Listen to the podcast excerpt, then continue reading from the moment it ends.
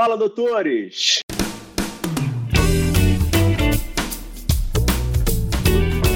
Fala, doutores! Eu sou Ricardo Valente, oftalmologista aqui do Rio de Janeiro, idealizador do canal Fala Doutores, canal esse que vocês já vem conhecendo, vem tentando trazer as celebridades da medicina para abrilhantar aí a nossa vida.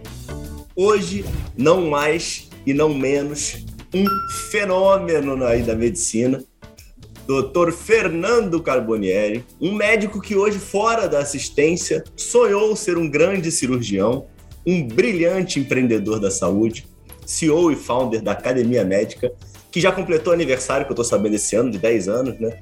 Mais de 230 pessoas cadastradas nessa plataforma, a maior comunidade para profissionais de saúde, falando português em todo o mundo.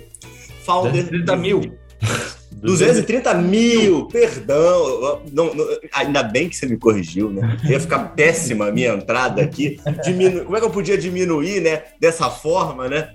Mas, founder da Will Be, que ele vai também comentar um pouquinho com ele, mentor e aí auxiliar aí de diversas outras empresas na saúde, participando aí do grande, acho que já acabou, né, Fernando? O programa do Sebex Futuro vai falar pra gente também. E o mais importante de tudo, pai do grande João, tá? Fala, doutor Fernando, tudo bem?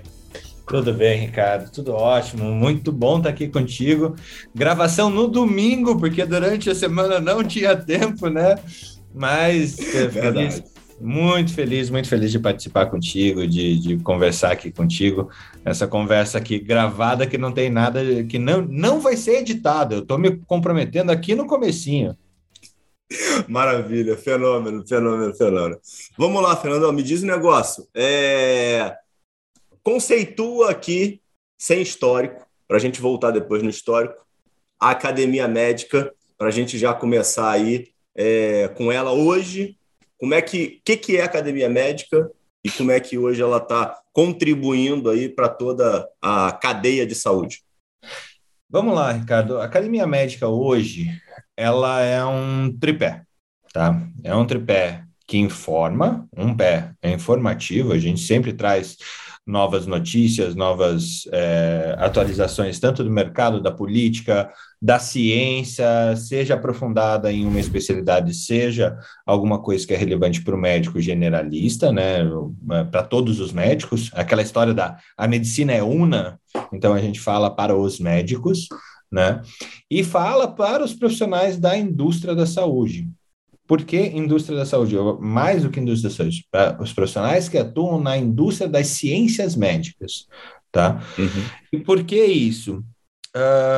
Cara, a medicina é muito grande para ser de único e domínio exclusivo do médico. Aliás, o médico, quando ele tem consciência de que ele domina muito pouco desse negócio todo, dessa indústria, ele começa a se questionar várias vezes a sua profissão. Bom, não vou ficar me atendo tanto a isso nesse momento. A Academia Médica também é um ambiente de conhecimento, de compartilhamento de conhecimento, de construção de conhecimento entre pares, né? Entre essas pessoas que fazem parte. Então, de um lado a gente noticia, do outro lado a gente constrói. E, por último, a gente busca levar aí qualidade de vida em âmbito pessoal, científico e profissional. E nessa jornada de levar qualidade de vida pessoal, científico e profissional, há um mundo de coisas que a gente já fez e faz, eventos, cursos, workshops, encontros, até um happy hour, para conhecer as pessoas e saber que o conhecimento, ele está, sim, no âmbito das ideias e também está no âmbito terreno, no âmbito das experiências. E aí também mostra um pouquinho da nossa visão do que é a Academia Médica em termos de conceitos seculares. Sim, buscamos a verdade. O problema é que ninguém sabe aonde a verdade está. Maravilha. E me diz um negócio. Fernando por Fernando, você é nascido aonde? E como é que foi aí esse teu momento de infância? Irmãos, contato com os pais? Fala pra gente. Bom, eu sou curitibano, curitiboca, nascido Não dá para dizer que eu sou criado inteiramente em Curitiba, porque eu sou filho de bancários, meu pai e minha mãe trabalharam no Banco do Estado do Paraná, e meu pai é do interior do Paraná, minha mãe de Joinville, em Santa Catarina, e eles se encontraram aqui, eles se encontraram no banco, né, e acabaram se casando no banco, e essa história, ela é bastante interessante porque... por esse ecossistema que era um banco, eles foram tendo a família por escolha, os amigos de vida, as pessoas que eles escolheram passar as suas melhores experiências, os seus melhores momentos, né? E também as suas piores dores, né? Então, quando você desenvolve um nível de amizade desse, eu tenho vários primos que são primos de criação, por causa desse relacionamento, de história de quem trabalhou 30 anos na mesma instituição, e tinha esse relacionamento lá dentro. Então, de Curitiba, eu passei minha infância dos 4 aos 9 anos de idade em Santo Antônio da Platina, uma cidade no interior do Paraná, hoje deve ter menos de 50 mil habitantes. Foi super legal no momento que você podia pegar a bicicleta e sair pela cidade e só a tua avó falava para tomar cuidado com o homem do saco, que era o homem que passava, pegava as criancinhas, jogava no saco e ia embora. E voltando para Curitiba, eu tive uma adolescência... Foi uma quebra de paradigma, né? Você sai de uma cidade de 50 mil habitantes e volta para uma de 1 milhão e quase 2 milhões de habitantes. Então... Essa mudança de vocês foi por transferência dos teus pais? Transferência de novo. Daí eles voltaram para a capital. E daí, escola grande, uma cultura que você não está acostumado, tal. Foi bem desafiador. Assim, acho que como é para todo pré-adolescente e adolescente, né? Meu filho não está lá ainda, mas eu lembro algumas coisas que nos trazem alguns desafios aí, que já antecipam os desafios que eu vou ter com ele. E estudante... Constituiu bem esse momento, Fernando? Levou na boa? Conseguiu se encontrar ou... Teve um momento de crise grande aí, nessa volta? Não tive crise, não. Acho que no prédio eu tive grandes amizades, pessoas próximas ali que foram linkando. Eu acho que eu sempre fui muito... Eu vejo o João hoje, eu sempre fui alguém de pessoas, eu nunca me encolhi, assim. Então, sempre aberto a participar, a pedir, entrar no meio, ser metido. Posso jogar com vocês, posso... Não te conheço, mas posso brincar. Então, isso nunca foi um problema. Acho que essa é uma característica que eu levo até hoje, assim, cara, ou não, você já tem, né, pedir alguma coisa, isso eu acho que veio uma coisa desde a infância. Filho único? Oi? Sem irmãos, filho único, você? Tenho uma irmã, minha irmã, assim, durante toda a vida foi minha melhor amiga, E ela escolheu ir para a área da saúde também. Ela é farmacêutica, tem uma farmácia de manipulação aqui em Curitiba, empreendedora também. Minha mãe... Quem é o mais velho? Ela é mais velha. Ela é mais velha. Ela vai jurar que eu que pareço mais velho, por causa dos cabelos brancos, mas ela é mais velha. E essa vinda para cá mudou toda a dinâmica, colégio maior...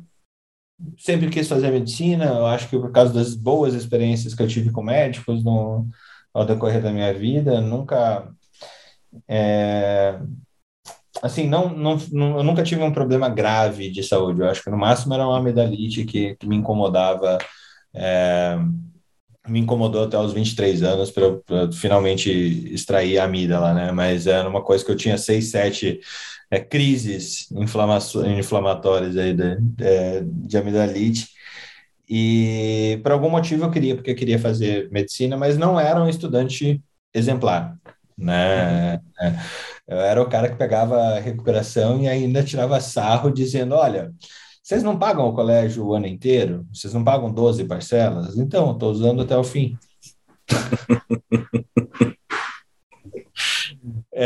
Então, pegava muita recuperação e tal.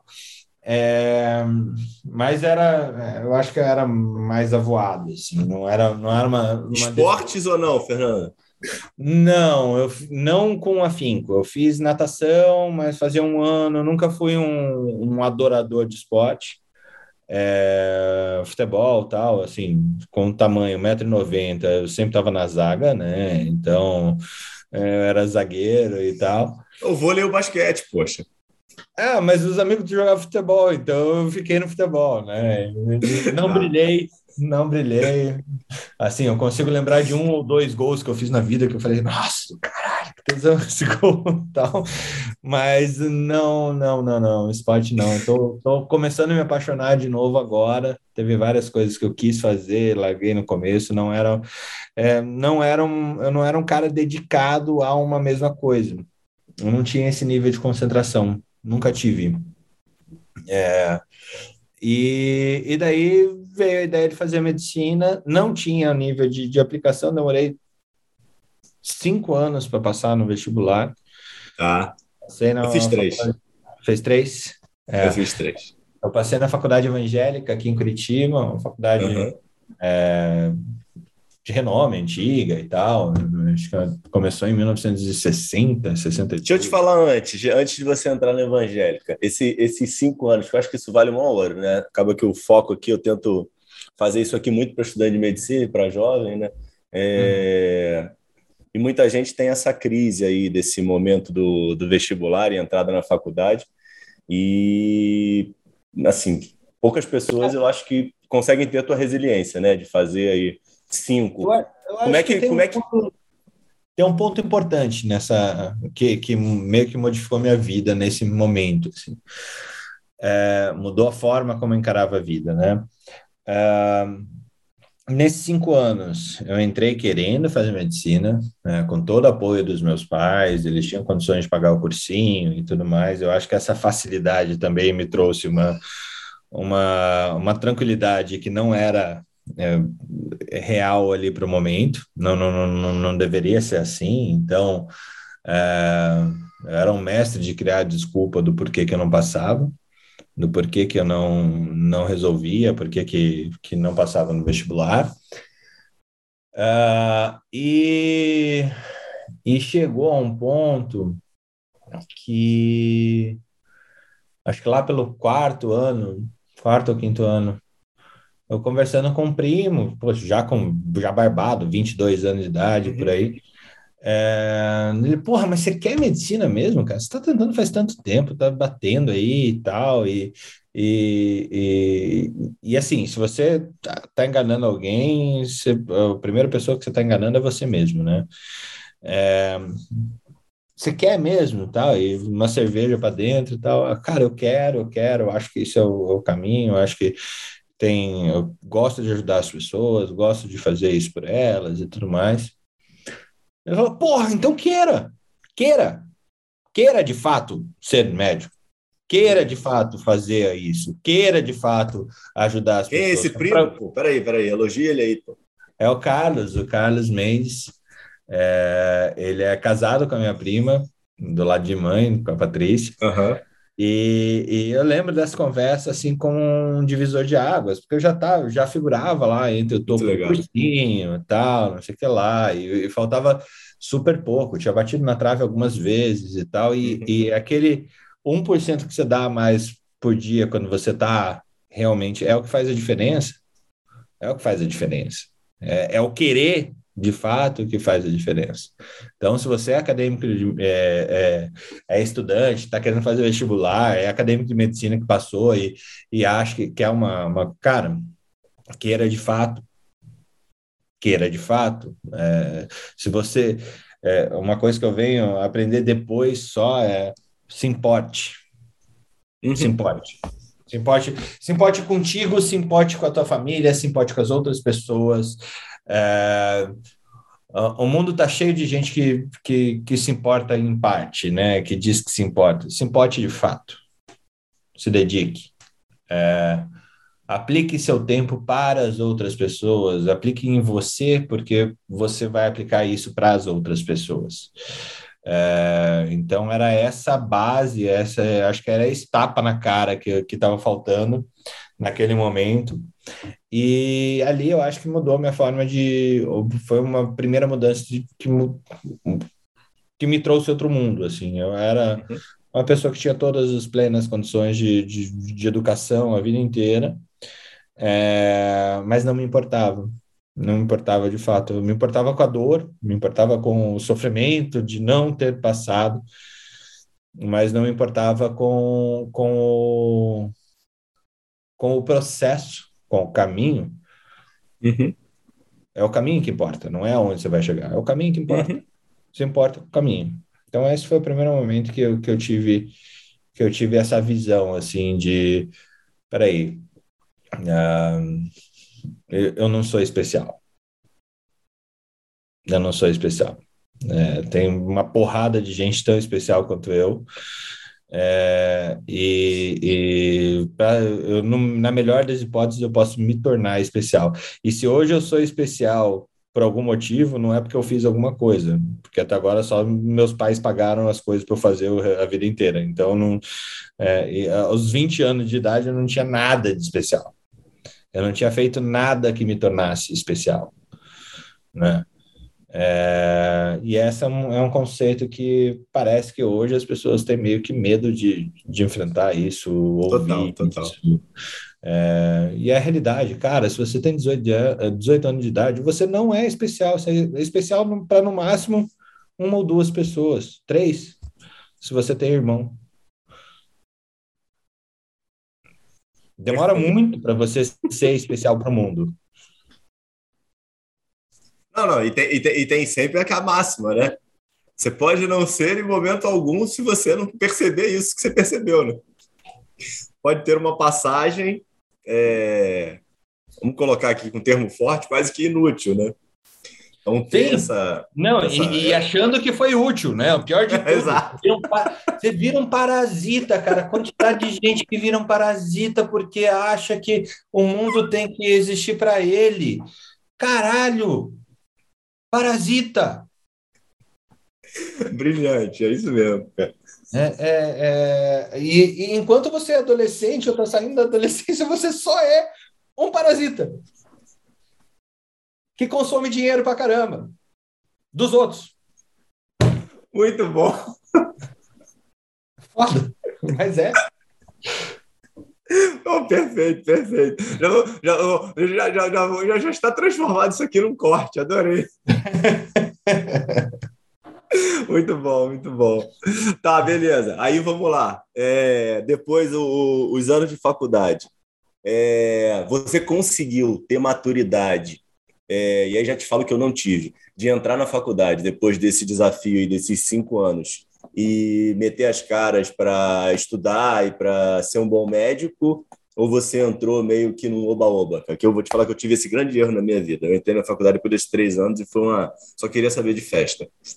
Como é que você... Cara, eu fui para muita festa, era o organizador da festa, inclusive, eu adorava ser organizador. Achava que primeiro ano realmente era um ambiente que você tinha que aproveitar a faculdade e tudo mais, e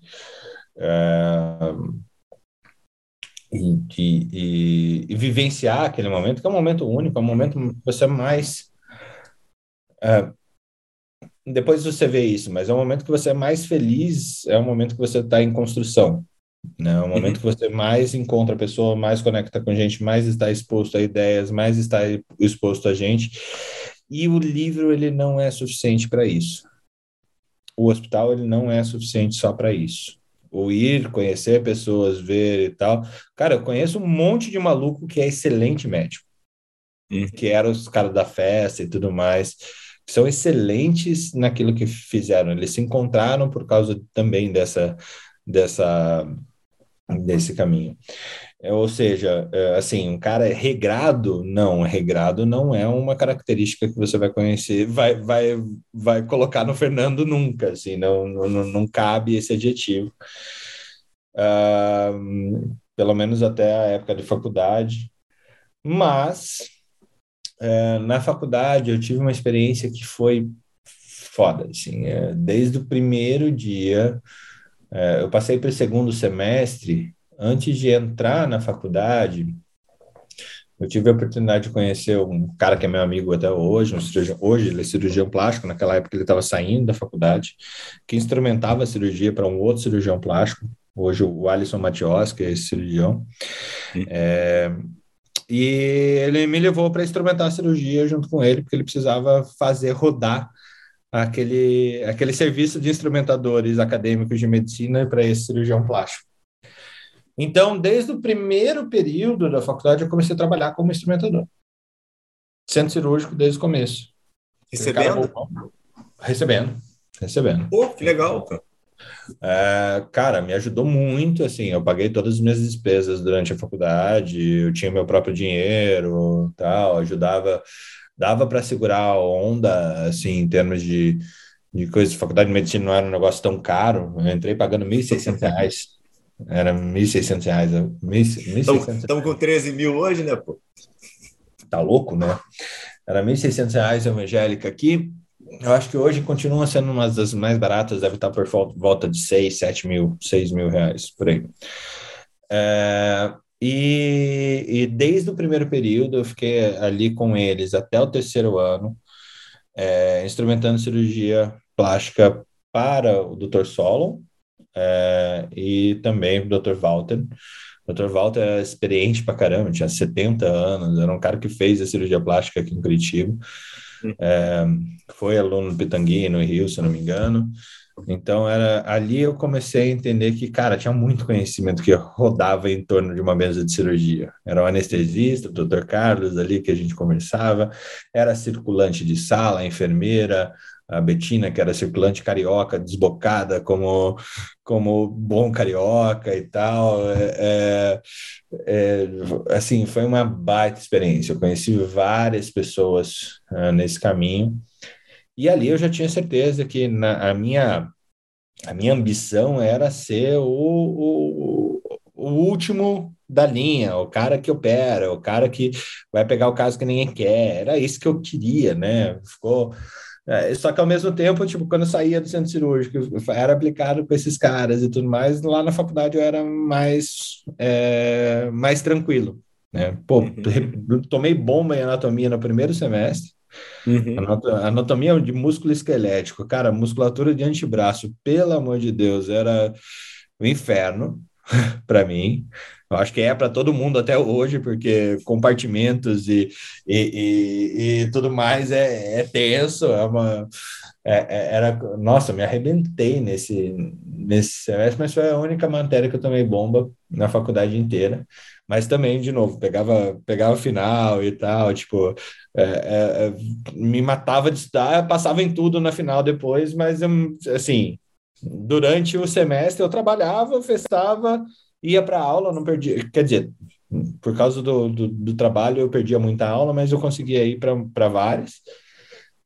E daí eu me enfiei nas ligas acadêmicas também, todas elas cirúrgicas, né? Pronto-socorro. Você não tinha nenhuma dúvida de fazer cirurgia, não, né? Não tinha sentido. Não. Assim, era muito claro para mim, assim, fazer cirurgia, ser o cara que corta, resolve, costura de volta e a pessoa sai viva e andando, porra, isso é muito, cara, é um treco muito massa, você poder fazer um trauma na pessoa, mas calculado para que ela saia melhor do que ela entrou. Isso é muito massa. É um conceito muito maluco, velho. Tipo, a pessoa te autoriza a cortar ela. Olha a insanidade desse negócio, velho. Porra, não, tá bom, doutor. Ó, você pode cortar, abrir meu bucho aí, arrumar o que você quer lá dentro, fecha e tal, e eu acredito que vai dar certo. É uma insanidade, cara. É um treco muito maluco. Não. Aí eu pego até um gancho aqui, que é o tema que eu sei que você gosta, eu sou apaixonado, que é a questão do VBHC, né? Que a gente não mensurar resultado, não mensurar desfecho, né? Não apresentar para o cliente que a gente vai cortar, que a gente vai abrir. Qual é o nosso resultado, né? É um negócio insano. E o cara confia, né? Tipo, cara, por que o Fernando vai me abrir e não o Ricardo? Tipo assim, sem saber quem abre melhor, pô. eu nunca pensei, até então eu nunca tinha entendido o conceito de fé pública. Fé pública. Que é hoje, basicamente, todas as profissões tradicionais têm uma fé pública de que pessoas que estão ali são capacitadas para isso. Eu tá caindo, né? Mas é fé pública de que você pode fazer isso. Cara, é um negócio muito poderoso, velho. É um negócio muito poderoso.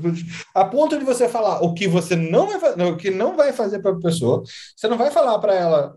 Eu tô falando do tradicional aqui, não do jeito que deve ser, tá?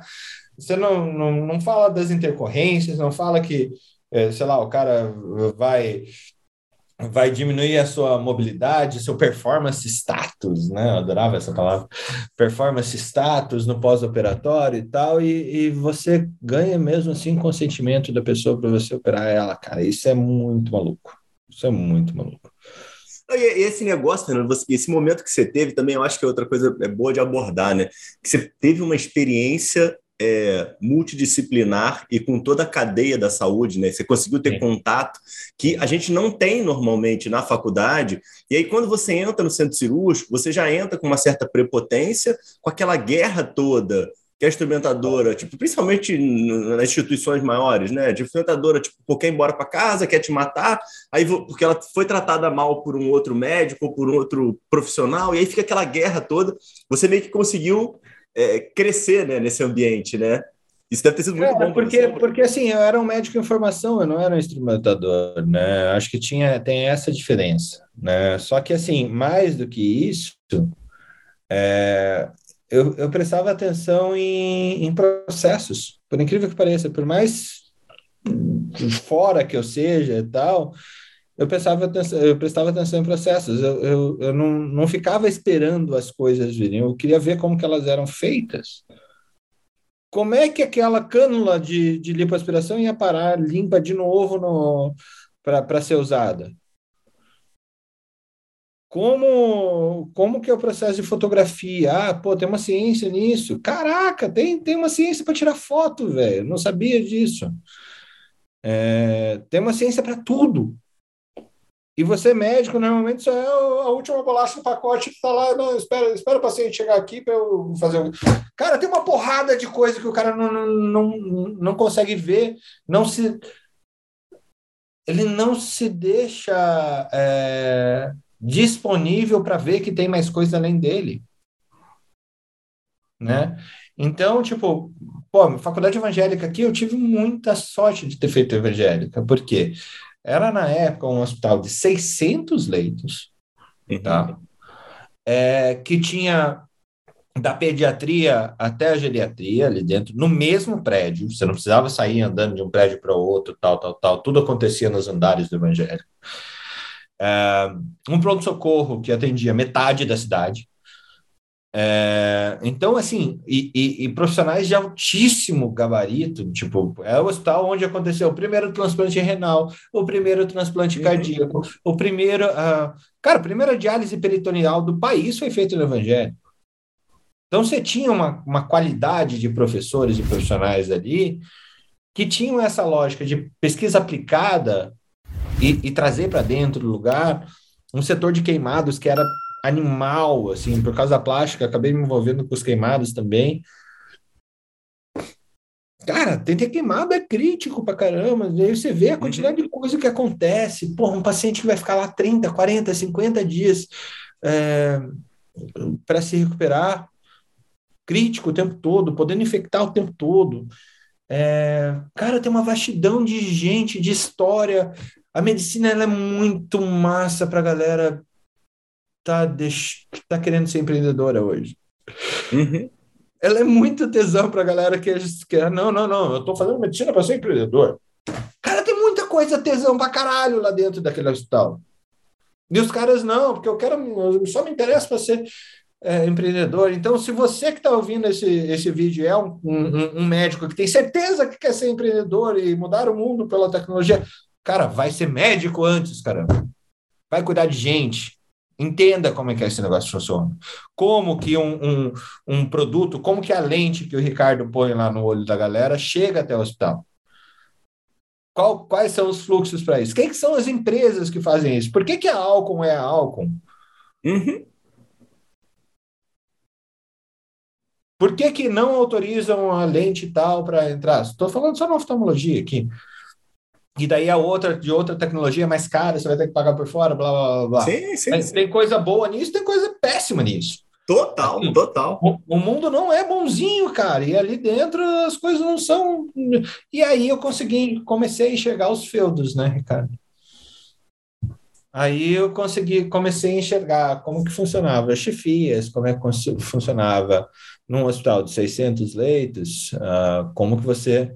Ah, porque você não estava em nenhum, né? Teoricamente. Eu não estava em nenhum. Todos eu estava em todos e não estava em nenhum. Porque eu saía transitando naquele negócio...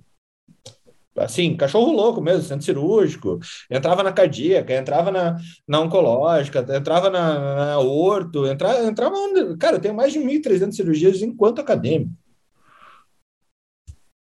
Você deve muito a esses cirurgiões aí também, Fernando. Ah, caralho! Te botaram para instrumentar desde o início. Estamos contando aí, tem teus pais, depois aí tem teu cunhado, teu primo. E aí esses dois cirurgiões aí agora... não sabe nem dessa história, viu? Nem sabe dessa história. Ah, legal, legal. Isso é sempre bacana. Não. E porque aí chega no momento que eu acho que foi, tipo, grande diferencial de você ter essa percepção que a gente... E você normalmente comenta, e hoje a gente estava comentando em off, né? De ter a frase hoje, piegas, que todo mundo está trabalhando, que é ensinar o que a medicina não ensina, e você conseguiu ter essa visão por estar fora, né? Por estar, tipo, trabalhando em toda essa cadeia e conseguir ver. Porque se você tivesse aquele, o médico by the book, provavelmente você não ia conseguir ter essa visão, né? Não, provavelmente não. Se não fosse ali naquele dual do Aristóteles com o Platão, onde a verdade está no nosso meio ou a verdade está no campo das ideias, se eu não tivesse transitado nesses dois mundos aí dentro do hospital, da faculdade, do banco da faculdade e tal, jamais. A gente é um produto das nossas experiências no fim do dia, né? A grande coisa é que eu tive mais experiências de mundo real do que de mundo de livro, durante toda essa formação, que foi super legal, daí, assim, cara, eu começo a mergulhar um pouquinho em educação médica e tal, e chegou na hora de fazer o TCC, né, Ricardo? TCC, cirurgia, óbvio, né? Só que eu não quero coisas pequenas, né? Daí eu tive a ideia... Assim. Residências também estavam junto com o TCC? Você estava olhando residências ou... Não. Não, eu nem olhava. É que, assim, na Evangelica, a gente tem... o TCC é uma coisa instituída faz 40 anos. Ah. Assim, não era uma coisa... Assim, o que é legal da Evangelica? A gente tem esse ano vai para... Acho que tem 36 anos de evento científico de acadêmicos de medicina, que é onde acontece os TCCs e tal. Teve uma mulher lá atrás, acho que a doutora Lema, que inventou um negócio chamado Conscian, e essa produção científica dentro da Evangelica era um negócio muito legal, assim. Sempre teve. Já desde você aluno da faculdade. Né? Então, o TCC era uma coisa obrigatória, e você podia escolher o seu orientador, quem aceitasse seu orientador, você colava no cara e ele te ensinava a fazer as perguntas científicas, quais eram os caminhos para... Ele, além da metodologia by the book, ele te ensinava o caminho ali de coisas. E eu escolhi fazer em cirurgia. A gente teve um ano de técnica operatória em experimentação animal. Tipo, a matéria de experimentação não era TO pura. Uhum. Eu tinha como fazer modelos experimentais. Era essa a minha matéria. Então, tinha umas coisas muito legais no Evangelho. E então, estudos com modelos animais eram bastante comuns. E daí, tipo, eu entrei em contato com o problema de hernia incisional que as pessoas tinham. E esse cirurgião que eu escolhi para ser meu professor, o Luiz Fernando Cubruzzi, ele era cirurgião cardíaco. E você estava operando com ele, Fernando? Ainda não. Você era instrumentador dele, não? Depois você parou? Depois do terceiro ano você zerou a instrumentação? Não, eu ainda fazia, tirava uns por fora ali de alguma coisa que alguém precisava. E com o Bruce, já não estava casando uma coisa com a outra, principalmente com um cirurgião que era de fora da faculdade, né?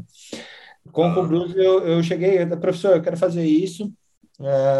Achei um caminho que eu quero tentar aqui, que é fazer um modelo de correção de hérnia incisional utilizando tela de Marlex e pericárdio bovino, um composto para evitar brida e evitar aderência na parede abdominal. Cara, só isso era um mestrado, né? Era um doutorado, assim. Doutorado, né? Não era nem mestrado. O nível da pesquisa era um nível de doutorado. Mas fui lá, fui fuçando e tal, a gente conseguiu que a Braille enviasse 28 pericárdios bovinos para a gente estudar, para fazer esse negócio. Quantifiquei os coelhos lá, porque eu ia fazer um modelo, ia provar que o modelo de hérnia incisional que tinha descrito na literatura funcionava para provocar a hérnia incisional. E ainda corrigir com coelhos, né? Cara, não deu certo. Não deu certo, porque era muito complexo para uma acadêmica fazer. Acabei devolvendo os pericárdios, não comprei os coelhos, mas junto com esse professor, eu falei, professor, tá foda. A única coisa que eu sei fazer nessa vida é instrumentar a cirurgia. Se você tiver um espaço para mim, por favor, tô precisando, tal, não sei o que lá. E o Bruce, ele foi um grande mentor, assim, uma pessoa que me apresentou várias ideias. Era um cara que tinha feito, ele estudou com o Denton Cooley, né, da cirurgia cardíaca lá, foi para o Texas Heart Institute. Então, tipo, um cara que tinha vindo de uma formação no Texas, ferrada, assim, super legal, e tinha uma amplitude de mundo muito, e gostava de passar essa amplitude do mundo para as outras pessoas. Então, eu até tive a oportunidade, ao pedir para ele, ao meter a cara, de entrar em sei lá quantas cardíacas que eu fiz junto com ele, mas eu passei um ano operando com esse cara. Um ano e meio operando com esse cara. Até o começo do internato eu fiquei com ele. E assim... Dentro da cardíaca eu vi praticamente tudo. Eu só não vi uma cirurgia com parada circulatória total, cara, mas aí eu comecei a entrar no conceito de hemodinâmica, você ter cirurgias mais robustas, mais pesadas, como é que era o processo tecnológico para fazer aquela loucura funcionar, né? Porque é uma loucura. A gente volta ao conceito, é uma loucura.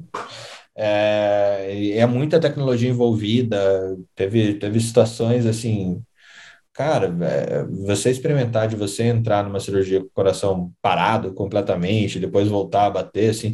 Se você não se impressiona por isso, cara, sai. Vai fazer outra coisa, vai... Sei lá, se você não tem curiosidade para entender como é que a gente chegou nesse nível de medicina, de mundo, cara, vaza. Sei lá, vai ser economista. Não que para ser economista você não precisa ser curioso, precisa também bastante, mas assim, se você perdeu a sua capacidade de se impressionar com coisas bizarras como essa que a gente é capaz de... Sensibilizar, né? Pouco. E aí com o Bruce Lee foi um momento super legal, que ele tinha um instituto, que ele tinha vários TCCs, ele organizava... Mas peraí, você nesse momento aí, que você passou por essas cirurgias de um tempão, você continuava querendo ser cirurgião? E aí, sim, mais ainda cardíaco? Mas... Você já falou, tipo assim, não, essa cirurgia, isso aqui já não é para mim, vou ficar o dia inteiro... Não, eu adorava a cardíaca, era muito tesão, cara, era muito massa, só que a cardíaca, infelizmente, é uma área, daquele jeito, era uma área já em decadência em termos de quantidade de procedimentos, porque está sendo substituída pela hemodinâmica, né? Então, assim, lógico, ainda vai ter procedimento pro cirurgião cardíaco em si, mas é muito difícil você achar um lugar onde você consiga se criar, você tem a tecnologia necessária, você consiga operacionar em termos de custo, operacionalizar em termos de custo. Você manter um cirurgião cardíaco no hospital é um trabalho pesado, assim, é difícil, é caro. E com essa experiência aí desses teus mentores aí nesse momento, você não pensou em ir para fora, não? Por eles terem ido e tal? Cara, eu pensava, só que as coisas elas acontecem de formas diferentes, né? Mas você chegou a pensar, então, tipo, meio que cheguei, deu uma... o caminho meio que, vamos colocar, padrão, você chegou a almejar. Sim, eu cheguei.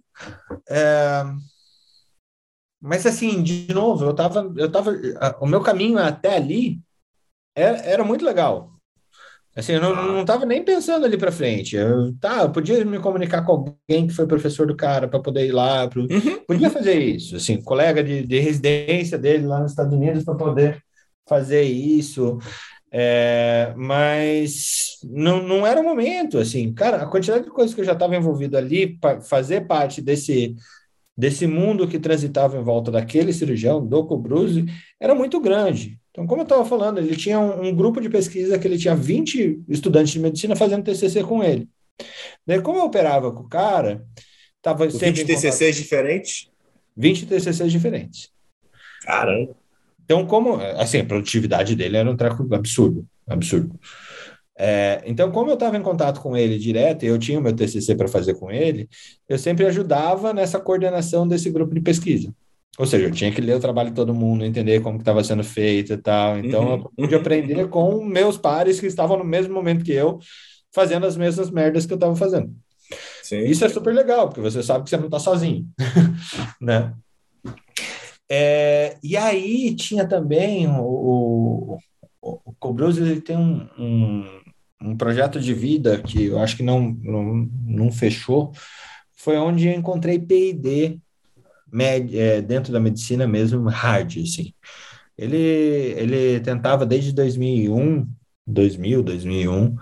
fazer um coração artificial baseado numa bomba de aquário que tinha fluxo contínuo, laminar e contínuo. Então, ele pegou um motor de aquário para grudar na horta da galera, né?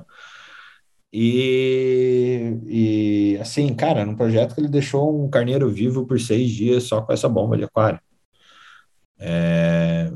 Então, eu comecei a me envolver dentro desse projeto, entender como que você precisava, quantos pós-doutores você precisava para poder fazer um negócio desse, quanto dinheiro precisava. Ele tinha falado, cara, já gastei 2 carros nesse projeto, a gente está longe de chegar perto de fazer um negócio desse. Daí conseguiu um dinheiro de fomento da Fundação Araucária, que é equivalente à FAPESP, lá de São Paulo, aqui do Paraná. Junto ao CNPq também, bolsas de mestrado, doutorado. Então, eu vi o arcabouço do negócio para fazer um único produto, se formando, participando de dentro para ver esse negócio funcionar. E, ao mesmo tempo, eu operava com ele, eu estava nesse grupo. Então, tipo, foi uma época muito, muito, muito rica.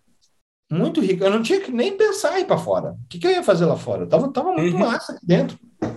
E em Curitiba, num hospital, assim, foi muito, muito produtivo, foi muito legal. Então, aí que realmente minha cabeça explodiu. Com todas essas experiências, de novo, eu vi que eu não era nada especial. Mais uma vez, eu descobri que eu era menos especial do que eu era quando eu descobri a primeira vez. E eu só estava me formando médico, mais nada, tinha mais um caminho gigantesco pela frente. Porque queria fazer cirurgia, porque tinha um monte de coisa que não estava resolvida ainda. Uma das coisas que eu achava animal, sei lá, transplante hepático. Cara, que treco absurdo, que treco massa que eu queria fazer parte. Não era nem cardíaco. Eu não sei, a minha ideia não era uma área específica. Eu queria ser alguma coisa muito fronteira da sanidade e ciência ali. Aquela discussão ciência, que é são e que não é, né? E daí... Por algum motivo, assim, esse trabalho que eu fazia com ele era um trabalho que eu recebia também como instrumentador dele. E teve um momento que simplesmente não foi mais possível. Só que quando eu saí, isso foi 2012, quando eu saí tanto do processo de iniciação científica, eu tive que mudar o TCC, fui fazer o TCC com cirurgião oncológico, o Dr. Ricardo Gama. sobre um fibromixosarcoma de coxa, que a retirada de um negócio desse tamanho conseguiu preservar a mobilidade daquela perna, assim, um treco massa pra caramba também. Uhum. É, mas foi um relato de caso, muito mais simples de fazer e tal. É, cara, quando eu saí desse momento, eu vi que eu tava vendo muita coisa que ninguém tava vendo. Uhum. Mas muita coisa. Muita coisa. E daí falaram que a faculdade esqueceu de contar, não tinha nada dessas baboseiras de lifelong learning, de soft skills, de... Cara, era um mundo que hoje a galera não faz ideia ainda. Uhum. É assim, um nível de produção industrial, de tudo, assim, de como roda essa roda, uhum, que a maioria das pessoas não está nem perto de saber. Só que eu era faltava um ano para me formar, né? Ou seja, não podia ser eu a pessoa que vai falar o que a faculdade esqueceu. Tá. Tem que ser os outros. E aí que surgiu a Academia Médica. A Academia Médica, se você pegar o afresco lá do Platão, lá da Escola de Atenas, Escola de Platão, do Rafael, uhum, que tá lá, acho que está lá na Sistina, que eu nunca vi, uma coisa que eu preciso ir ver aquele negócio, você tem um espaço onde tem dois caras discutindo o que é a verdade e onde está a verdade. Então, Platão e Aristóteles ali, naquele dualismo, a verdade está no campo das ideias, a verdade está nas experiências terrenas, e uma porrada de gente em volta, em grupinhos, em panelinhas, discutindo a sua ciência de preferência, a sua ciência, uhum, que você mais se aproxima. E aquilo ali dá uma sensação de mobilidade bastante grande. Uma sensação de que, ok, eu me interesso por essa área, mas eu posso andar um pouquinho e me interessar, uhum, por música, uhum, me interessar por outra coisa. Então, em uma semana, sei lá, no máximo 15 dias depois que eu fechei esse processo de iniciação científica junto com esse professor e tudo mais, surgiu uma página no Facebook. 2 dias depois eu estava com um blog, achando... O TED estava começando a explodir, uma galera não fazia ideia. Sozinho isso, Fernando? Oi? Sozinho? Você... Não, o Facebook foi sozinho, o blog foi um outro primo meu, um primo desses de criação, Murilo Almeida, que me ajudou a fazer e tal, colocou no ar, colocou de pé, servidor, ensinou como mexer no WordPress e tal. Vi que a tarefa ia ser difícil, daí chamei um colega da faculdade, o Emerson Volaniuk, para ser par. Só que assim, cara, eu tava totalmente encantado, então eu tava meio sádico até para fazer aquele negócio funcionar, assim. Cara, a gente tem que pôr conteúdo, olha esse site, olha isso, tá. Eu falei, Fernando, eu tô aqui para ser médico, calma. Cara, eu tô aqui para ver onde que esse treco vai dar, eu não sei o que vai dar disso.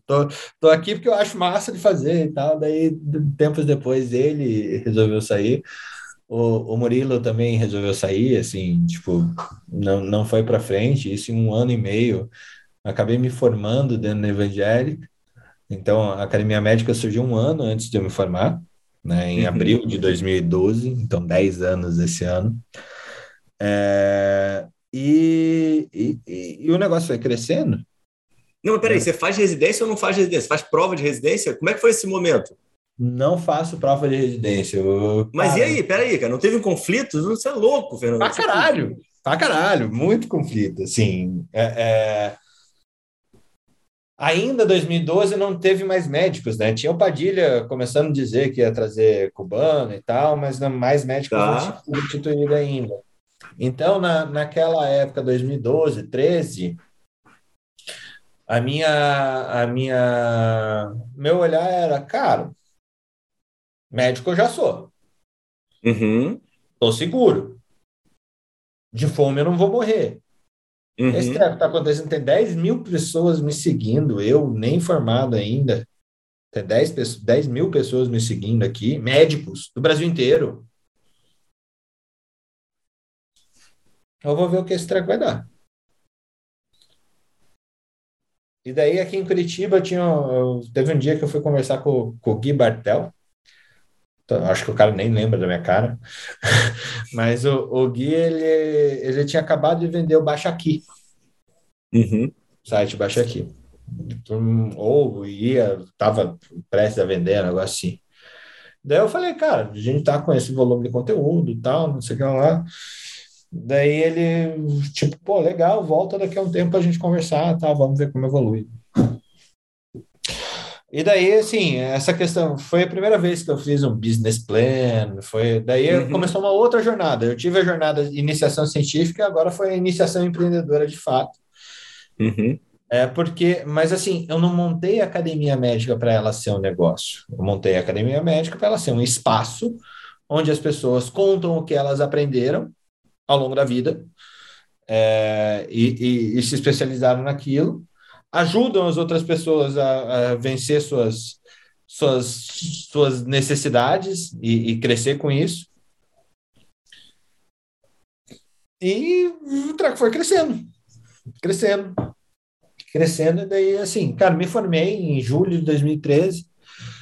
Tive o primeiro emprego num plano de saúde que acabou de ser vendido aqui para a Sul América, aqui de Curitiba, que é o Paraná Clínicas. Legal pra caramba trabalhar nesse lugar, porque você conseguia ver uma organização de sistema de saúde privado nesse plano de saúde funcionando, uhum. Que era um plano de saúde empresarial com 200 mil vidas, não era nada muito grande, mas que atendia principalmente as empresas da cidade industrial de Curitiba e tinha postos avançados de atendimento na região, né? Tipo, tinha a unidade dentro da cidade industrial, a unidade na cidade de Araucária, a unidade em São José dos Pinhais. Então, tipo, era o primeiro lugar que eu olhava assim, cara, o atendimento tem que estar onde estão as pessoas, né? E trabalhar nesse lugar foi muito legal. Namorava na época. Namorava, não. Eu achava que namorava, a guria não namorava. Isso acontece durante a vida. E daí ela se formou também e o sonho dela era ir pro Amazonas, assim, se formar exército Amazonas e tal. Daí chegou a época da guria e ela foi e eu fiquei. Então teve esse caminho. E nesse eu ficar... a academia estava batendo 30 mil seguidores, fazendo 50 mil páginas visitadas por mês e tal. Daí eu falei, cara, eu preciso profissionalizar esse negócio. E daí, FFF, né? Você acha a família que pode te ajudar de alguma forma. O Murilo tinha saído, a gente não tinha se desentendido até pelos rumos da academia médica, porque acabava exigindo do cara, só que ele tinha o próprio negócio e tal, então houve uma cisão aí. E daí resolvi ir para Londrina, onde um primo meu tinha uma software house que fazia sistemas de dropshipping e comércio eletrônico para grandes distribuidoras e varejo. Você morava com teus pais em Curitiba ainda? Morava com meus pais ainda em Curitiba. Tá. E como a vida não deu certo lá com a guria, eu vou fazer alguma coisa e vou fazer outro lugar. E acabei indo para Londrina com esse primo e foi a primeira vez que fui morar sozinho. Então, que é um baita aprendizado, assim, você começa a viver das suas coisas, você sabe que as coisas não nascem na sua casa, a sua geladeira ela não se abastece sozinha, tem várias coisas nesse sentido. Ela não é tão inteligente como algumas empresas vendem. Não é tão inteligente, ela fica vazia, daí você... jovem, ganhando dinheiro, de repente só tem água e cerveja na geladeira, aquela coisa. Mas foi aí que começou a minha jornada já como estrelinha da saúde digital, assim, né? Em 2014, a academia chegou a 100 mil seguidores no Facebook. A gente estava... Com a profissionalização, a gente chegou a 350 mil páginas visualizadas por mês isso lá em 2014 e 15. E a Academia Médica começou a abrir porta para mim, né? Várias. Me convidaram para dar aula na PUC Paraná, né? Uhum. Tanto na linha de informática médica quanto na semiologia médica. Os caras são loucos, né? Recém-formado para dar aula de semio, mas ok, eu aceitei o desafio, fui aprender com o desafio. Mas peraí, e aí você trouxe essa equipe como sócio? Você não tinha ainda capital para bancar? Sim. Eu fui para lá para eles serem sócios, ia ser 30% era deles, se eu não me engano. Tá. Não. 30% era deles, eu fui para Londrina, fazia plantão mais da metade do meu tempo para pagar minha vida, e assim, a Academia Médica... você ficou dando plantão também para fechar, para pagar suas contas. Sim. Tá, tudo bem. Sim. Fies para pagar e tal, e coisa parecida... Mas, assim, porra, R$1.200 o plantão, quando coisa linda, né? Agora eu vejo hoje, tá R$1.100 em Curitiba o plantão, R$1.000 e R$1.100. Tipo, derreteu a renda do médico mesmo. E nessa oportunidade, assim, primeira coisa que eu senti, a Academia Médica jamais teria crescido se eu tivesse ficado em Curitiba. Porque aqui eu era o acadêmico de medicina que pedia passagem para as outras pessoas para poder fazer alguma coisa. Uhum. Em outro lugar, em outra cidade, que eu sou um estranho, não tenho amarra com ninguém. Então, lá, você acaba... Você não tem medo de meter a cara, né? Quando você sai do teu recinto... Você não tem medo de meter a cara. Cara, um monte de gente falou, cara, você é louco, por que você está fazendo isso? Por que você não foi fazer residência, maluco, não sei o que lá? Cara, 2012, 2013. O que você está fazendo, Fernando? Putz, cara, você é médico, velho, por que você está fazendo isso? Então sair também foi o que deu coragem de continuar. Uhum. Sair de Curitiba foi o que deu coragem também de persistir. Onde você não tem ninguém te avaliando se você vai, se você tá certo, se você tá errado. Né? E peraí, quando deu errado? Várias vezes. Que você tenha chegado até hoje dando certo, pô. Não, várias vezes. Acho que eu fali com a Academia Médica umas 2 ou 3 vezes já, assim. Primeiro de tudo, eu sou médico, né? Um pouco da soberba que a gente cria durante a faculdade, ela continua assim, cara, eu sou capaz de aprender qualquer coisa que me ensinar, que eu quiser aprender.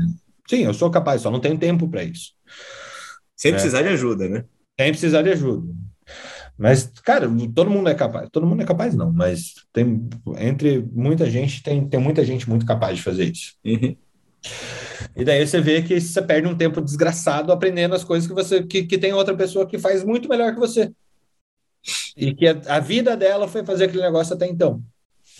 Né? Então, tipo, você nunca vai ser... Você pode até aprender, mas você nunca vai ser melhor que a outra pessoa que sabe disso. Uhum. Nunca. Programar, tal. Você aprende, mas não vai ser melhor. E daí, assim, as questões de microgerenciamento também. Cara, eu quero desse jeito e tal. Não. Também perde muito, muito, muito tempo e você não deixa as pessoas que trabalham junto contigo brilharem. Assim. Então, isso é outra coisa que acaba te levando para um caminho de insucesso. Não confiar no conhecimento que as outras pessoas têm. E a Academia Médica, ela só está viva até hoje porque, assim, o propósito que a gente está envolvido, e se falar o que a faculdade esqueceu de contar, que, de novo, tá, soft skill é um pedacinho, mas não está nem perto de ser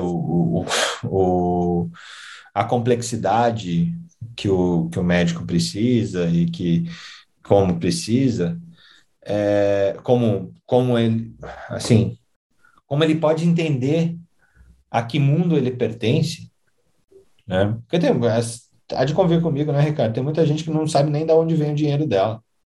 Sim. Não sabe nem como que o produtor... Não, cara, se você perguntar assim, para a gente que está na Unimed, se você falar sobre, gente, a gente precisa agir coletivamente para baixar a sinistralidade geral do plano, sinistralidade do caramba, cara, eu quero meu dinheiro, dane-se. É assim, e ele não perde, ele não presta atenção que ele vai perder esse negócio se ele não fizer parte do coletivo. Então, é só um exemplo, sim, de tanto que a gente pode trilhar. Então, assim... Foi isso que a gente entendeu na Academia Médica. E daí também chegou no momento, por causa desse microgerenciamento todo, tal, que eu acabei falando, cara, para esse meu primo, para a empresa, não dá para a gente continuar junto, porque a gente não está evoluindo e tal, e sem reconhecer as vitórias que a gente tinha feito. Tá? Daí eu fui lá, comprei a parte deles, comprei me endividando pessoalmente, então não tem essas coisas meio malucas, assim, que tipo, eu acredito no propósito, tal. Daí você começa a entrar nessa vibe da espuma do empreendedorismo, né? Não, porque multimilionário e tal, não sei o que lá. E aí, várias coisas aconteceram nesse tempo. Me chamaram para dar aula, Tava solteiro ainda? Estava solteiro ainda, festa, morando em outra cidade universitária, tal, coisa linda, né? Aquela coisa... Vida boa para ter um infarto aos 50, assim. Excelente. Então, e já estava sendo reconhecido nacionalmente, mundialmente, como um cara que lidava com inovação e saúde digital.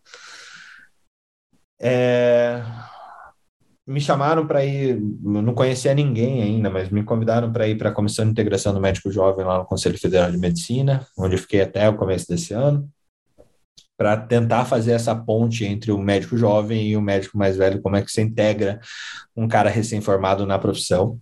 Ninguém está muito afim de fazer isso, de verdade, né? Sendo bem claro. E todo mundo ainda acha que nutrir o sistema formador de médico jovem fazendo aquilo que tem que fazer é um jeito certo. Não é também. A residência médica tem problemas bizarros. Mas não estou falando que não fazer residência médica é melhor. Não recomendo. Sim, a minha história não é uma história a ser seguida, tá? Porque eu acho que ela é muito particular. É muito ao acaso. Várias coisas aconteceram ao acaso. Mas é mais uma história, né, Fernando? Isso eu acho muito importante, né, cara? Assim, o que eu mais gosto desse modelo aqui de histórias é... Não dá para copiar ninguém, né? Não dá. Sem construir a tua, né? Exato. Então, por isso eu reitero. Cara, aproveita. Uma conforta, eu acho, muita gente ouvir, né, a tua história diferente. Não, e aproveita o caminho. Me preocupa o que você falou, né? Me preocupa, tipo, o que você estava colocando anteriormente, né? Tipo, o pessoal todo querendo empreender hoje porque tem muita gente dando certo, né? Então, assim, cara, foge dessa porcaria. Aí é que tá. Não tem muita gente dando certo. Tem na porcaria do Insta, Fernando. Esse que é o problema, cara. Sim. Tem a imagem, cara. É a imagem. Então, assim, a Academia Médica, cara, essa primeira quebrada, assim, de repente eu estava sem equipe, fazendo a Academia Médica sozinho, comprei a parte dos caras que me ajudavam, porque a gente estava com 350 mil visitas e não estava gerando caixa, tal, e ainda tinha aquela questão... Você não teria feito isso com a tua maturidade de hoje? Cara, não. Eu ia achar alguma coisa mais agregadora, com certeza. Deveria achar alguma coisa mais agregadora do que cisões. A gente não faz... Não evolui quebrando. Você aprende. Você não erra, você aprende. E para aprender, normalmente, toma tempo. Então, assim, teve essa questão. PUC, teve a questão... Conselho Federal de Medicina, e na PUC me ofereceram para fazer mestrado em bioética. No mestrado em bioética, eu peguei uma tese que eu tinha criado ainda acadêmica, que era... Estava esperando de onde aparecesse teu mestrado, cara. Estava curioso aqui. Durante a Academia Médica, ela escrever, colocar as coisas no papel, te torna bastante produtivo, né? Você está colocando aquilo que você pensa num papel. E ainda lá na faculdade tinha surgido essa... Tá, mas como é que vai ficar a relação médico-paciente com o Dr. Guto? Você era o maior produtor de conteúdo, Fernando? Não era de fora? Você não, eu era o maior produtor de conteúdo da academia. Não. Ah. Eu lia tudo e decupava. Traduzia texto e tal. Assim... E daí surgiu essa, cara, vamos fazer relação médico-paciente em tempos de Dr. Google. Uhum. Mestrado em bioética, o diretor do curso lá de Londrina era o Dr. Siqueira, um dos maiores, dos caras que mais publicam em bioética no Brasil. Siqueira deve estar com 70 anos, assim, um cara, putz, que cara incrível, assim. E entrei com esse negócio, rodei o projeto, cara, comitê de ética, tudo aprovado, pedi para o Conselho Federal de Medicina disparar um e-mail com a pesquisa para todos os médicos do Brasil, a gente teve 1.600 respostas,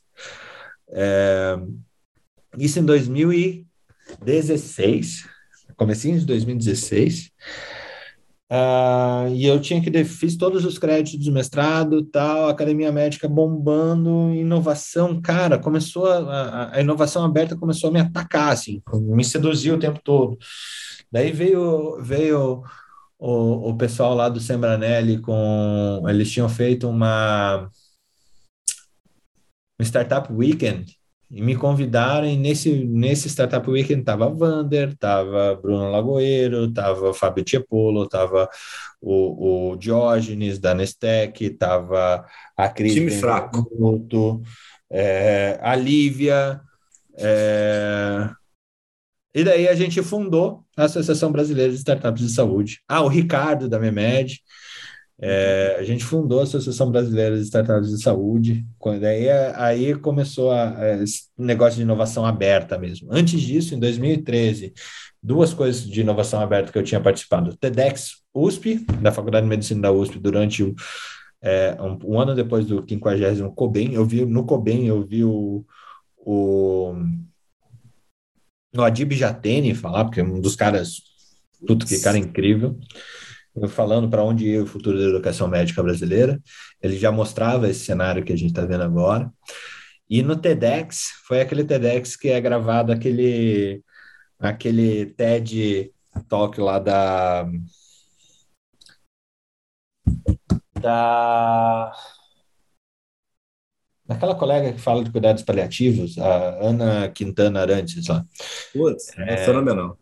Eu estava lá no dia da gravação, falei com ela no dia. Excelente, TEDx, por sinal. Excelente.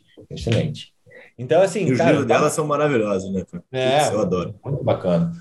Então, essa pauta de humanismo e tal, ela sempre teve presente. Por mais que eu sempre estive dentro do centro cirúrgico, que teoricamente é um lugar não muito... É um pouco estéril para esse tema. E daí, lá com esse professor que era da bioética, essas discussões da onde ia a tecnologia e tudo mais, cara, é um negócio bastante legal para você estudar em âmbitos bioéticos. Uhum. Fiz tudo que tinha que fazer no mestrado, fiz tudo e tal, não fiz o estudo. Eu fiz a coleta de todos os dados e tal, né? Porque a Academia Médica me tomou todo o tempo que eu tinha. Estava em outra mudança, estava entrando outro sócio, cara, o negócio acaba começando a ficar mais claro de que conteúdo era o caminho, e resolvi continuar empreendendo em vez de entregar o mestrado. Então hoje eu só sou especialista em bioética e não mestre em bioética, por causa que eu não entreguei a pesquisa. Mas aí esse ano de 2016 eu tive também o prazer de participar lá em Londrina, primeira vez que eu vi um hospital tratando o tema de inovação, que era o Hospital Evangélico de Londrina, que era o hospital que eu trabalhava como plantonista, com o Hacking Health. Hacking Health era uma ONG canadense que tinha o intuito de abrir caminho para a inovação em saúde, e lá eu conheci o Gib, que é um brasileiro canadense, e a Annie Lamontagne, que é uma quebecoise, lá de Quebec, que representava globalmente os capítulos do Sebex, do Hacking Health. E nisso, cara, mergulhei no tema. Inovação aberta acabou sendo, nos dois próximos anos, a partir de 2016, a coisa mais louca que eu tinha que me envolver. Então, eu estava conectando aquele P&D que eu tinha visto lá atrás com inovação aberta ao mesmo tempo, sabe? E isso foi muito, muito, muito legal. Muito legal. Eu auxiliei aqui nos 13 capítulos que o Hacking Health tinha no Brasil, né? Então, Londrina, Curitiba, Florianópolis, Ribeirão Preto, São Paulo, Rio de Janeiro. E nisso eu conheci gente pra caramba e pude fazer um monte de coisa. Assim, conheci o André Balalai nessa época, lá em Londrina. Na verdade, eu conheci o André tomando um vinho com o pai dele. Apareceu o André lá e depois a gente começou a trabalhar discutir inovação aberta juntos. E, cara, me envolvi pra caramba. Lembra que a Academia Médica, ela tava sem equipe, né? Tinha eu e mais uma pessoa, um estagiário, que entrou na época da Hacking Health. Então, eu mergulhei nessa pauta de inovação e deixei a Academia Médica como negócio um pouquinho de lado.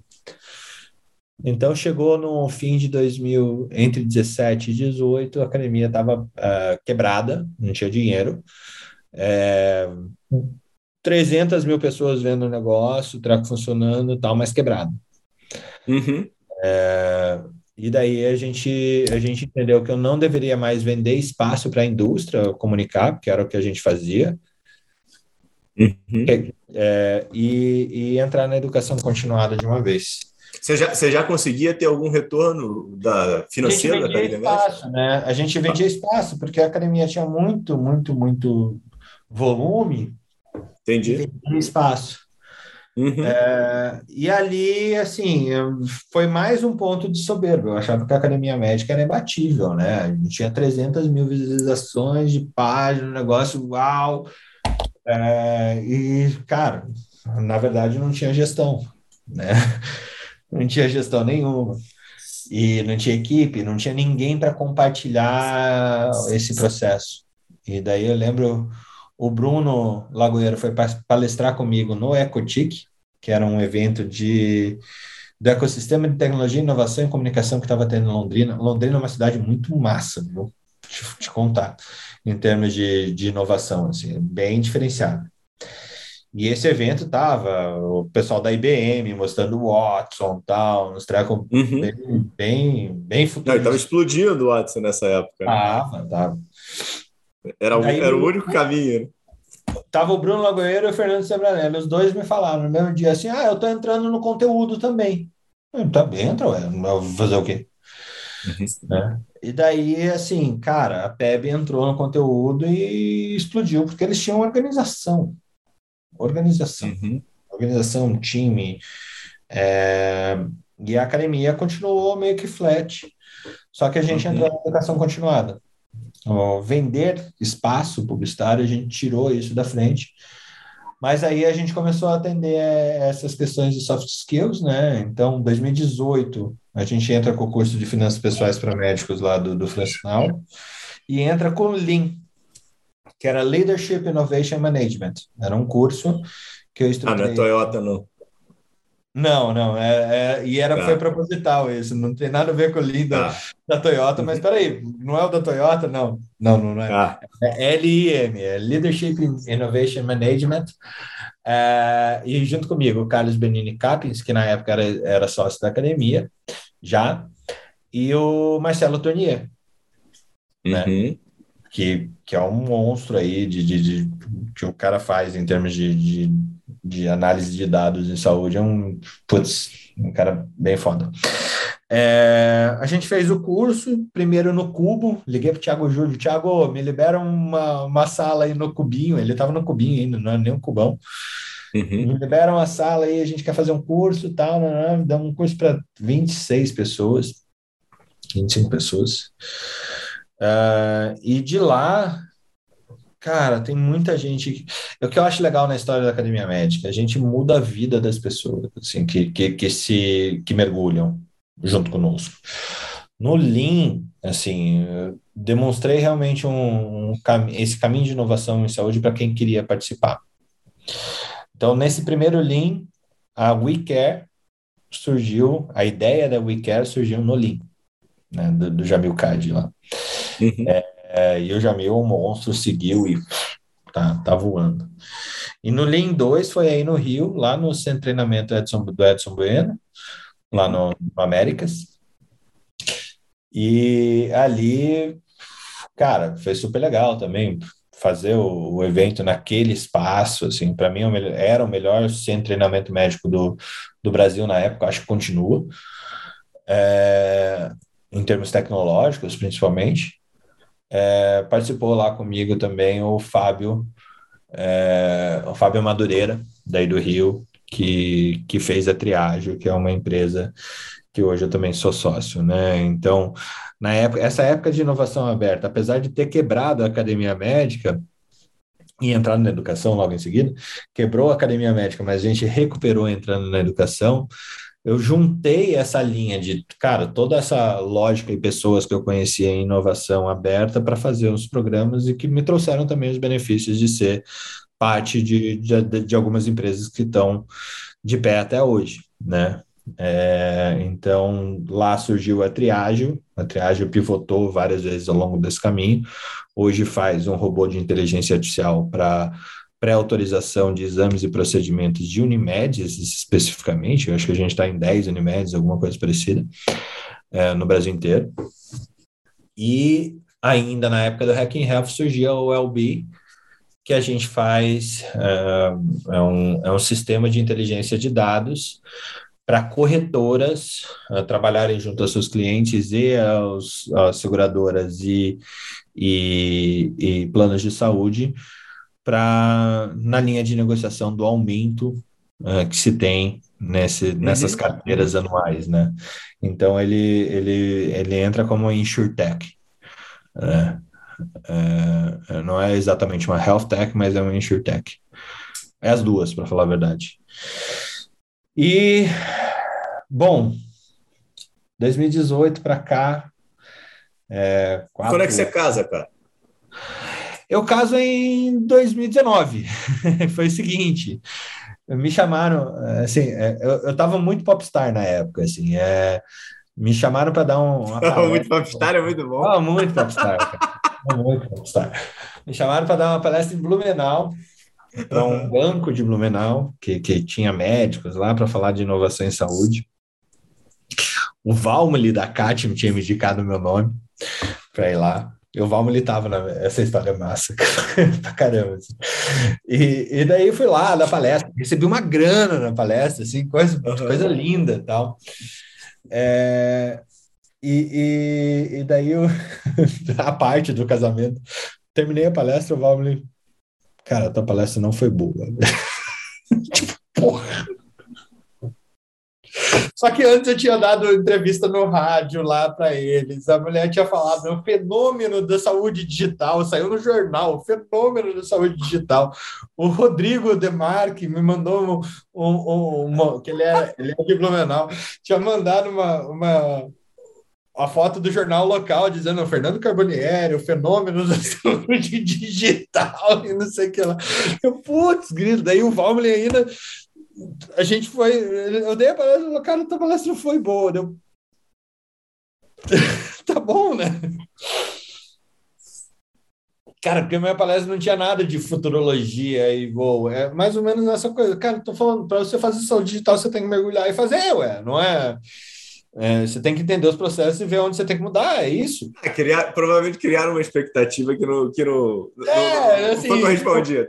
Se eu fosse colocar assim, mundos e fundos de promessas, de futurologias e tudo mais, cara, não, é bem mais próximo, assim. Basicamente, se você ampliar acesso e diminuir custo, você está tendo um puta programa de saúde digital. É simples assim, né?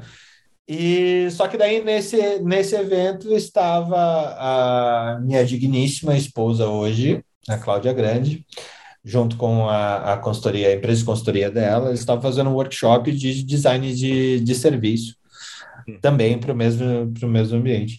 A gente conversou e tal, e as coisas assim, tipo eu naquela pose assim, não, porque eu sou dono da Academia Médica e tal, não sei o que lá, e a Academia Médica atinge uma porrada de gente, e vocês aí são uma consultoria pequena em Florianópolis. Ela não tinha assistido a tua palestra, né, pô? Ela estava só com o prévio, ela assistiu, eu acho que, hoje eu acho que o Valmo, ele pegou pesado mesmo, mas ela assistiu. E daí a gente conversou, tal, eu fiz um hackathon para... Teve um evento da ACAT lá, da ACAT não, da Associação Médica de Santa Catarina, que me chamaram para palestrar, daí minha palestra foi melhor, me falaram. Ela estava lá, a gente continuou conversando, mas assim, zero, não tinha interesse ainda, só interesse profissional, né? E daí eu vi que ela tinha as manhas realmente de facilitar pessoas trabalhando junto. E a Academia Médica tinha sido contratada para fazer o hackathon da Unimed Ponta Grossa. Uhum. A gente dava o teor intelectual ali do negócio. E facilitava, assim, um processo super legal e tal. E nisso, eu falei, cara, tem alguém que é melhor que eu nesse treco? Uhum. Cláudia, vamos lá. Cara, eu tenho R$600 para te pagar para esse negócio. Nada. Uhum. Para passar o fim de semana num hackathon me ajudando a facilitar. E ela, assim, a desenvoltura é incrível. Assim, no fim do dia, nos vídeos lá da Unimed Ponta Grossa, eu nem apareço, só aparece ela. Assim. Brilhou e tal, chamou atenção, e daí as coisas foram seguindo. Em fevereiro as coisas começam a acontecer, isso aí. E a gente se conheceu trabalhando, hoje a gente trabalha juntos em diversas áreas aí. Ela tinha que estar aqui para falar, né? Mas então acho que ela já tinha algum interesse já em você, cara. R$600 aí, rapaz. Ela foi por segunda intenção. Ou então o projeto, na verdade, era assim, muito... Como vocês casaram, eu acho que não era só o projeto, tá? Não. Assim, foi uma coisa muito maluca, assim. Porque eu acabei atingindo ela por causa do Lean, na promoção do Lean. Ela me conheceu na promoção do Lean, daí a gente se encontrou lá ela falou, cara, você cagou para mim no LinkedIn quando eu tentei entrar em contato contigo. Nem falou comigo. E assim, a gente descobriu que a gente tinha os mesmos temas de interesse, as mesmas áreas, e se importava pelas mesmas coisas. Daí a Cláudia que me ensina essa questão, assim, cara, você quer ter sucesso, se importe. Se importe com quem você conecta, se importe com as pessoas que fazem parte, se importe com as pessoas que estão te ajudando a fazer o negócio junto contigo. E isso é uma grande coisa para um mundo tão cheio de dedos e pouquíssima importância. As pessoas realmente estão aptas a criticar tudo e todos, mas de verdade, pouquíssima gente se importa. Uhum. E é nesse momento que assim, tipo, ela me ensinou e me ensina todo tempo, assim, trabalhando junto com ela, desenvolvendo junto com ela, é realmente uma parceria muito, muito, muito bacana, e legal que a gente trabalha muito bem juntos, né, do tipo... Ela tem uma consultoria de apoio à tomada de decisão estratégica e design de serviço, onde a maior parte dos clientes são da saúde. A gente já atendeu Unimedes, variadas, a gente já fez, por exemplo, desenvolvimento de estatuto de hospital de Unimed, que a Unimed estava construindo, e você precisava consensar entre 100 cooperados como que eles iriam usar aquele recurso.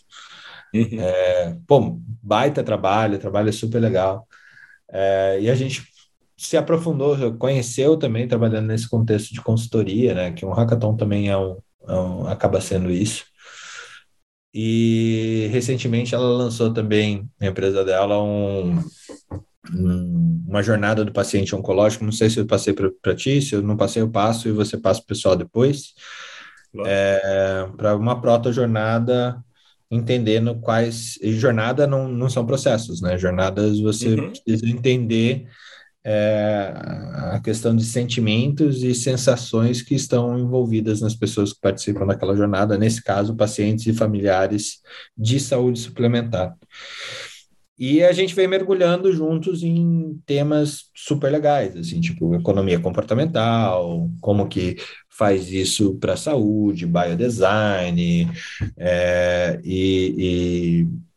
e geração de comunidades, escrevendo juntos e tal. Então, é um momento em que a Academia Médica veio de uma escola, né, 2018 a 2022, a 2021, até o fim de 2021, a gente lançava cursos para as pessoas comprarem esses cursos de forma isolada, e a gente entendeu que a gente é mais feliz e mais útil quando a gente promove um ambiente de discussão entre os pares. E aí é que a gente traz o clube Academia Médica, que é esse clube de conhecimento. É você fazer parte de pessoas que se importam, de um grupo de pessoas que se importam por temas que são unidas pela linha da medicina, mas, cara, ser médico é só numa parte da tua vida.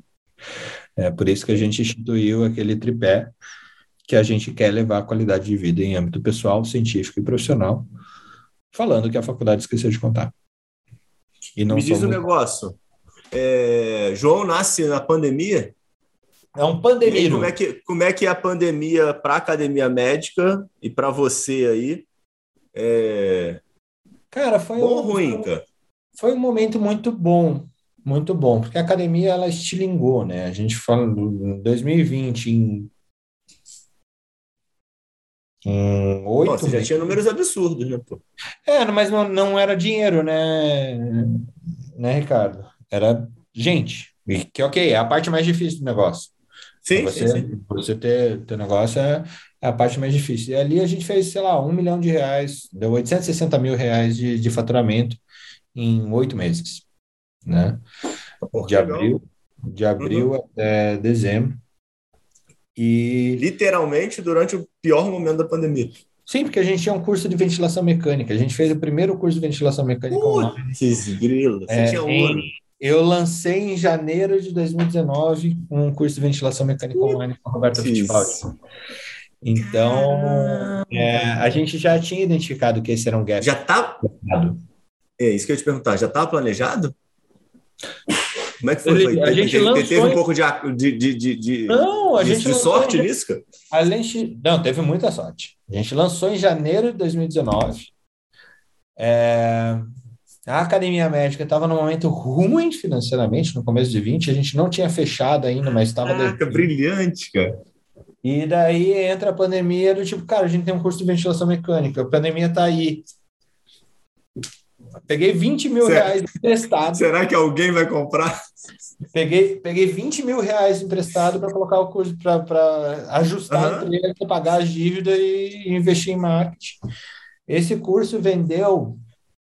durante a pandemia, 780 unidades a R$1.000, né? E assim, curso aclamadíssimo, tem que realmente agradecer a Roberta, que foi parceira sempre, a Roberta Fittipaldi. Um curso de 14 horas, era todo mundo que fazia, falava, eu fiz o curso do Einstein, eu fiz o curso do HC, mas o curso de vocês é muito melhor. E trazia simulador e tal, era super legal, foi super legal. Então, nesse tempo, a academia deu aquela estilingada. Sim. Veio uma grana que a gente, pela primeira vez, uma grana real, assim, da Academia Médica, e você está vendo, assim, nenhum momento, apesar dos grandes números, a Academia Médica dava grandes dinheiros. Né? E nesse momento ela faturou ok. E durante 2021, a gente, assim, a gente continuou inovando, né? A gente fez um congresso. Cara, eu fiz um congresso de pneuma intensiva. Eu comecei a criar a área, tá? A gente criou o pneuma intensiva. É um neologismo que não existia para falar de pneumologia e medicina intensiva. Daí a gente fez o primeiro congresso, o primeiro simpósio internacional de pneuma intensiva. A gente colocou 300 pessoas, 300 pagantes nesse simpósio em dezembro de 2020. Sendo que o Einstein tem um simpósio de ventilação mecânica, sei lá, 30 anos, colocou 300 pessoas no deles. Então, tipo, isso que é legal da Academia Médica. Por causa de toda a base que a gente tem, a gente pode lançar qualquer coisa. Qualquer coisa. Desde que tenha lastro de mundo real e impacto de mundo real e que ajude as pessoas, a gente pode lançar qualquer coisa. Tá? E daí a Pneuma Intensiva, primeira edição, deu isso, deu prejuízo e tal, mas faz parte de eventos. A gente gastou, assim, cara, fazer evento desse porte é caro, caro. Tipo, 160 pau, um evento de 2 dias direto e tal. E daí em 2021, começo de 2021, já tinha percebido que conteúdo estava virando commodity. Uhum. E que a linha da diferenciação era a única linha possível. Então a gente passou praticamente o ano de 2020, a gente vendeu vários cursos aí em 2021, vendeu espaço para a indústria também, mas e começou o Troca de Plantão, né? Uhum. Você ainda tá com Troca de Plantão, cara? Não, fechou um ano certinho a Troca de Plantão, eu acabei falando, cara, eu vou reprojetar esse negócio. Pra quem não sabe, o Troca de Plantão o Fernando fazia 6 horas da manhã, né, Fernando? 6:30. No Clubhouse. 6:30 da manhã. Você fez quantos episódios? 100? Foram 244. Um ano, exceto fins de semana, exceto feriados. 244 episódios. E assim, cara, eu nunca fui tão inteligente na minha vida. Por que que eu falo isso? Primeiro que eu tinha mais 8 pessoas que estavam ali constantemente comigo, trazendo a visão delas sobre as áreas que eles sabem mais. Eu nunca fiquei tão informado, porque a gente trazia as notícias diárias do que acontecia com a pandemia, fora da pandemia, política e economia e entretenimento e livro e tal, tudo ao mesmo tempo. Tá sentindo falta, não, cara? Ele vai voltar. Ele está voltando. Eu estava até discutindo ontem com os sócios, porque a gente... 2021 foi esse ano de que... Tá, peraí, alguma coisa vai acontecer nesse mercado, tem muita gente entrando, tem muita gente dando conhecimento que eles leram no e-book achando que aquele conhecimento é deles, os caras não sabem... Uhum. Nada sobre o assunto, não se postando como alguém que sabe alguma coisa, gente que conhece, outras pessoas que conhecem mais que a gente precisa fazer alguma coisa diferente. E aí que surgiu a ideia de fazer esse clube da Academia Médica, né? Essa questão de que, cara, não é exato, é mais o nutrir o caminho do que... do que vender um final que não é teu. Uhum. Né? A aposta é no espaço. Uma comunidade não pode ser uma vitrine. E se você for ver hoje, todo mundo que fala, porque eu sou uma comunidade de blá, blá, blá. Não, você não é. Você é uma vitrine. Você é uma vitrine, você mantém as pessoas perto justamente para você ter mais pessoas ou vendo seus pagantes, ou vendo... o quanto que você está dizendo para eles que você é especial. Uhum. Cara, na Academia Médica a gente quer um espaço onde a gente, com a curadoria nossa e das pessoas que estão ali dispostas a fazer essa curadoria junto conosco, a gente consiga realmente fazer um crescendo de conhecimento, criar conhecimento juntos, estruturar conhecimento juntos. O holofote...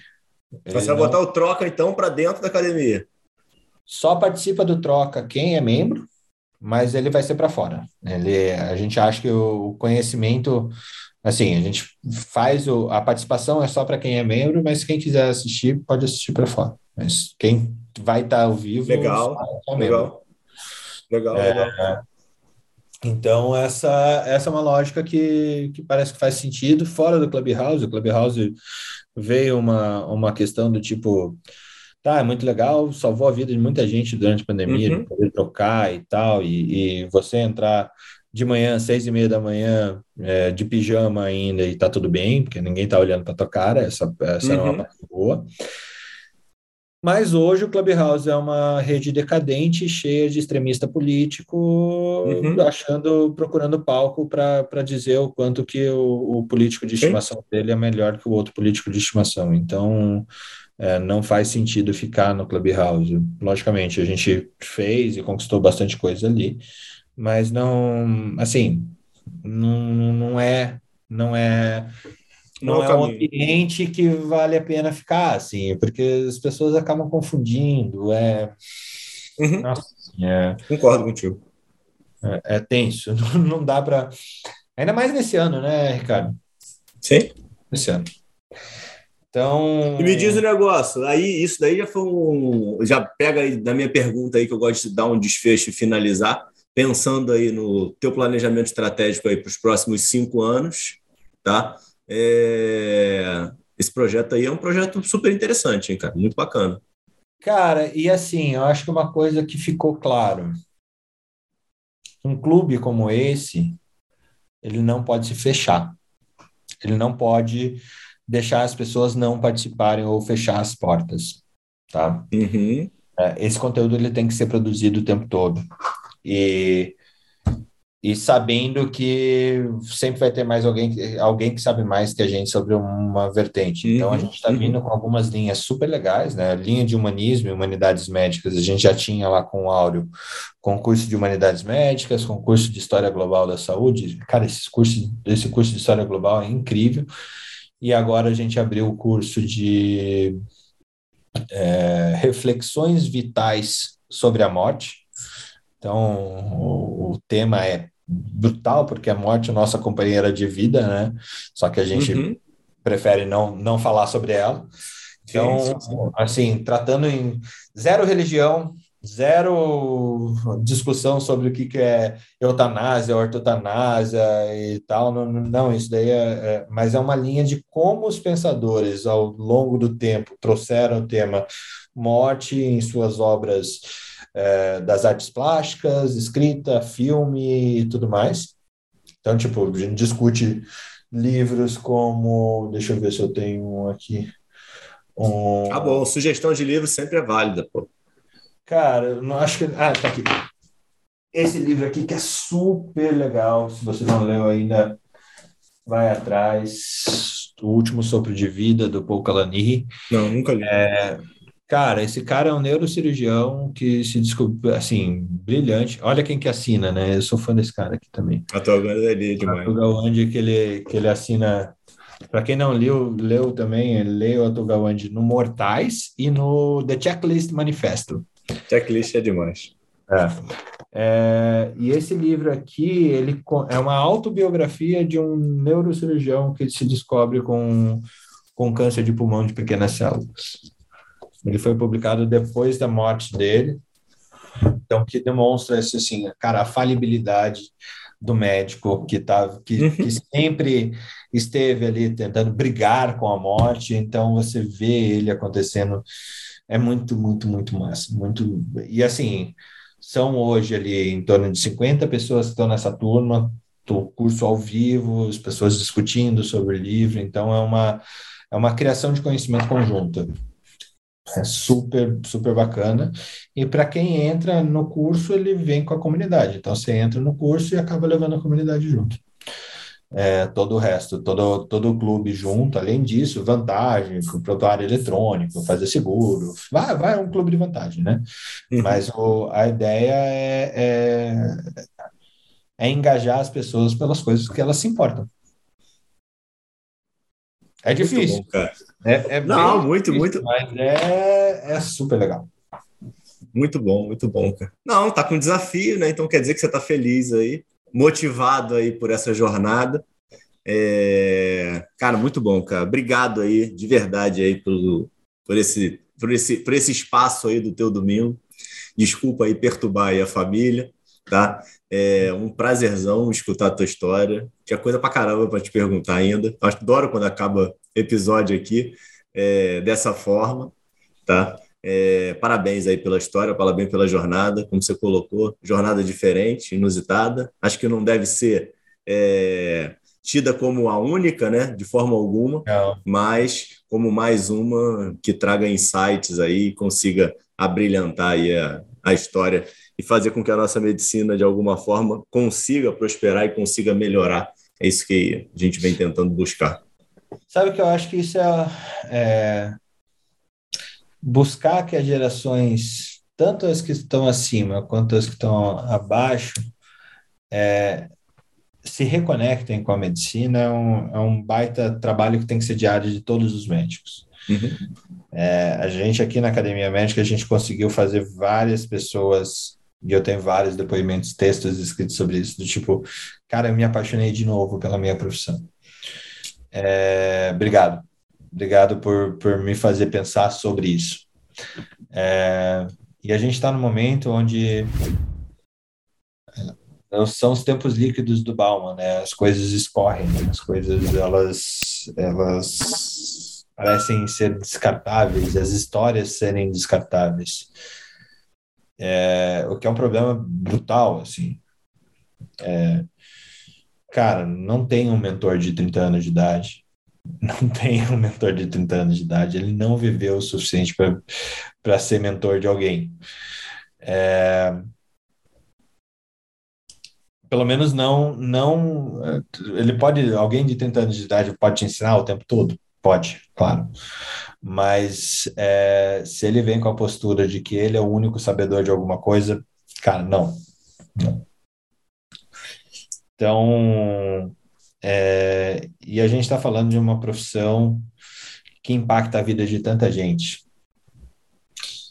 Então é fundamental que a gente cuide da profissão cuidando dos nossos pares. Não tem outra maneira de fazer isso. E cuidando não é dizendo para eles o que eles devem ser ou não. Essa história é individual de cada um. Mas cuidando realmente para ver se está todo mundo bem. Que é uma coisa que eu aprendi na pandemia, cara, ninguém tá bem. Ninguém tá efetivamente bem o tempo todo. Então, se a gente não presta atenção nas pessoas que compartilham, que irmanam dos mesmos propósitos que a gente está, a gente não faz parte de nada. Então, eu acho que é isso que a gente está tentando buscar com a Academia Médica. Trazer as pessoas de novo para...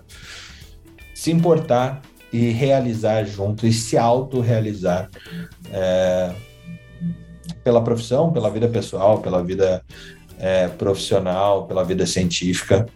E é isso que a gente tá fazendo, e a gente vai ter muito sucesso nisso. Você já tem, estão tendo, aí você está com uma grande parcela de humildade aí. Acho que é porque os números que você almeja provavelmente são números aí muito mais altos do que vocês têm, mas vocês, como você já estava falando aí dos elogios... Cara, na verdade, né, não, eles são números menores, viu, Ricardo? Para falar a verdade, eu não estou falando isso para 230 mil pessoas, eu estou falando isso para quem quiser vir e participar. A gente sabe que não vai ser 230 mil, eu não tenho nem ambição de fazer isso. Isso são as pessoas cadastradas na plataforma. Mas, cara, se você se importa, e se você acha que tem mais gente que se importa, que nem você se importa, e você quer aprender junto com elas e ensinar para elas, vem conosco que a gente faz isso acontecer. Perfeito, doutor Fernando. Maravilha, cara. Obrigado de verdade, cara. Grande abraço. Bom domingo aí para você. Até mais. Obrigado, Ricardo. Foi um prazer imenso.